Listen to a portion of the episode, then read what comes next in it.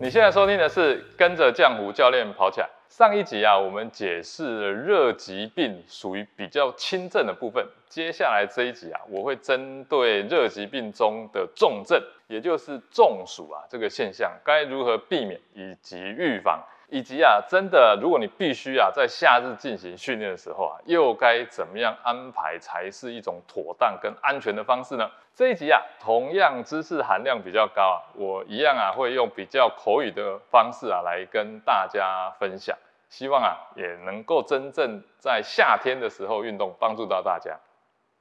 健康刻不容缓，疗愈身心，正念生活。你也开始用跑步改变人生了吗？Hello，你好，我是浆糊教练啊。台湾啊是一个拥有三千多公尺高山的这个海岛生活圈啊，在气候的变化可以说啊是非常非常的大。那作为一个喜欢户外运动的人，一定啊要养成这种随时随地注意气候变化。那这也是对自己或者是对家人最重要的一项责任哦，好好照顾自己，比什么都还重要。如果你是第一次来到这里，这是一个针对入门跑步运动相关话题的这个频道，那适合新手跑步运动或者是想要了解跑步的人来收听。那我们聊生活，哎，也聊运动，也聊健康饮食。那欢迎啊，你在留言区留言，或者是直接写信到我们跑步学堂 Running School at。B i j i 点 c o，我有看到一位老师啊，就留言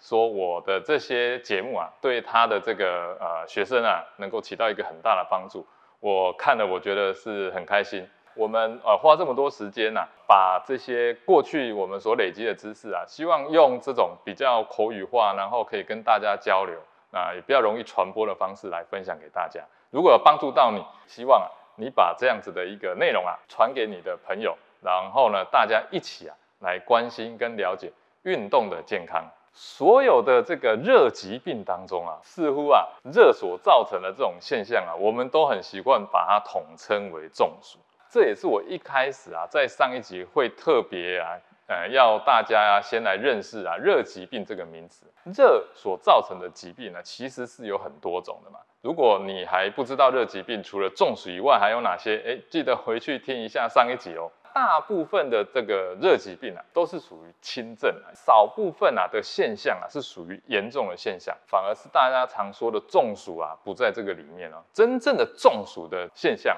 其实啊它是一种叫做热中风。热中风啊，它的死亡率啊高达三十 percent 到八十 percent 哦，哎，它真的是很吓人。那中暑死亡率为什么会这么高呢？主要是啊，身体的这种中心体温啊，会高达四十度以上，它会出现这个意识混乱啊，甚至是休克啊。那如果啊，你遇到中暑的这个患者啊，你很容易辨别，通常啊，就是皮肤啊是干燥，不会出汗，那皮肤发烫，伴随着这个意识不清啊。那如果啊你不及时处理的话，这时候啊，因为这种体内的这种高热啊，会破坏血管内的这个皮细胞。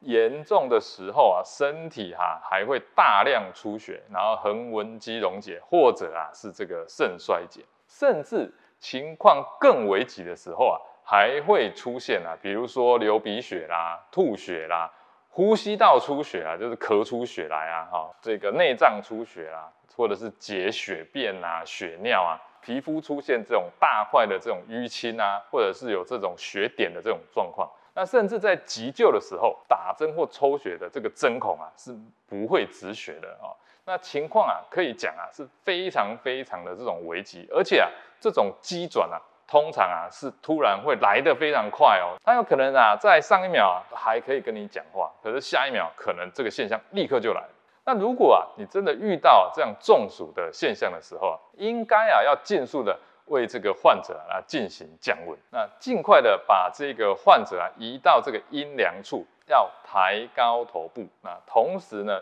解除贴身的衣物，保持通风。要在这个大动脉经过的地方啊，就是颈部的两侧，还有我们腋下，还有我们的胯下啊，我们的这个膝窝啊，膝窝就是我们的膝盖后面来摆放什么冰块，或是打湿的这个布啊，也可以来进行降温。那如果啊患者还算清醒的话，可以提供这个冰凉的这个运动饮料来让他喝。那如果意识不清的话，就不可以强灌任何的饮料啊，或者是你觉得这个东西可以救他的水分的东西啊，千万不可以哦，有可能呐就会跑到他的气管。所以这个一定要记住。那最最重要的是什么？尽速拨打一一九来求救。那过去啊，我曾经有分享过有关于人类啊的这个优势，其实就是什么耐热嘛。甚至这项优势啊，可以说是早期人类对很多这种哺乳类动物最致命的这种能力。有上上一集跟大家分享到用进废退的这个观念，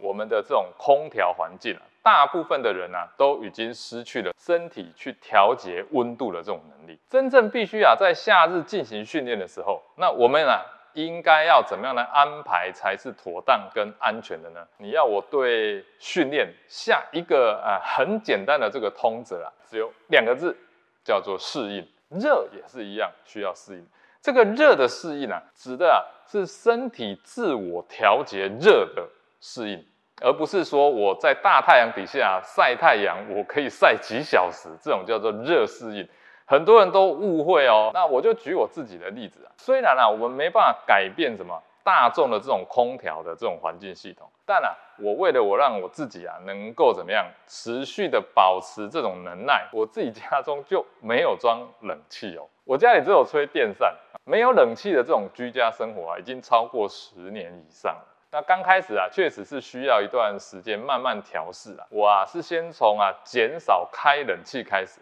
那或者是把这个温度啊调高一点，那逐步啊改成吹这个电风扇，那慢慢慢慢的就不再使用冷气了。现在搬来了这个地方快五年了，我们从一开始搬进来就没有装冷气了。从那个时候啊，我们就这样一路已经度过了非常多的夏天。其实是你逐步的在减少跟加强。你对于这种热的适应的变化，那夏季的这种训练呢，你是要避免啊，在高湿、高热的高危险的组合下。除此之外啊，身体啊一定是可以啊，慢慢啊，透过习惯性的去适应这样子的温差改变，那你就逐步的就回归大自然啊给予你的能力。那所谓这种叫做循序渐进。那真的是要花上好一长一段时间，绝对不是呢，你突然啊就想要改变就改变的这种渐进式的过程啊，大家一定要把这个相关的时间呢拉得更长更长。如果啊你想要学我一样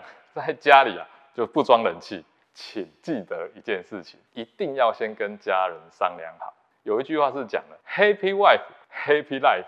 如果啊跟你太太没有沟通好，那么我想啊你应该只能睡公园了。哦，总结一下，热疾病啊有很多种，每一种啊都有不同的状况啊跟特性。最危险的就是中暑，一定啊要特别注意。人体对于环境的适应啊是需要很长的一段时间的，那千万啊不要突然让身体啊暴露在高度变化的环境当中，这样啊身体其实啊会反应不过来啊。它会造成很大的危险，甚至啊，有些人为了练这一个耐热训练，下个月要比赛，然后这一两个礼拜啊，都持续在这种大中午、大热天啊去运动，这时候啊，你的身体可能会反应不过来哦，会造成啊这种极大的危险，甚至是不可挽回的遗憾哦。好这集节目就到这边了，下集节目了，我将跟你分享我另外一个身份——赛事总监是怎么样来。计划跟安排赛事安全的呢？台湾啊，其实是一个比较热的赛事的环境。怎么样挑选一场安全的赛事，这是非常重要的话题。如果你喜欢这集节目的分享，欢迎到 Apple Podcast 及 Spotify 给我五星评价，并留言给我鼓励。我们下集节目见。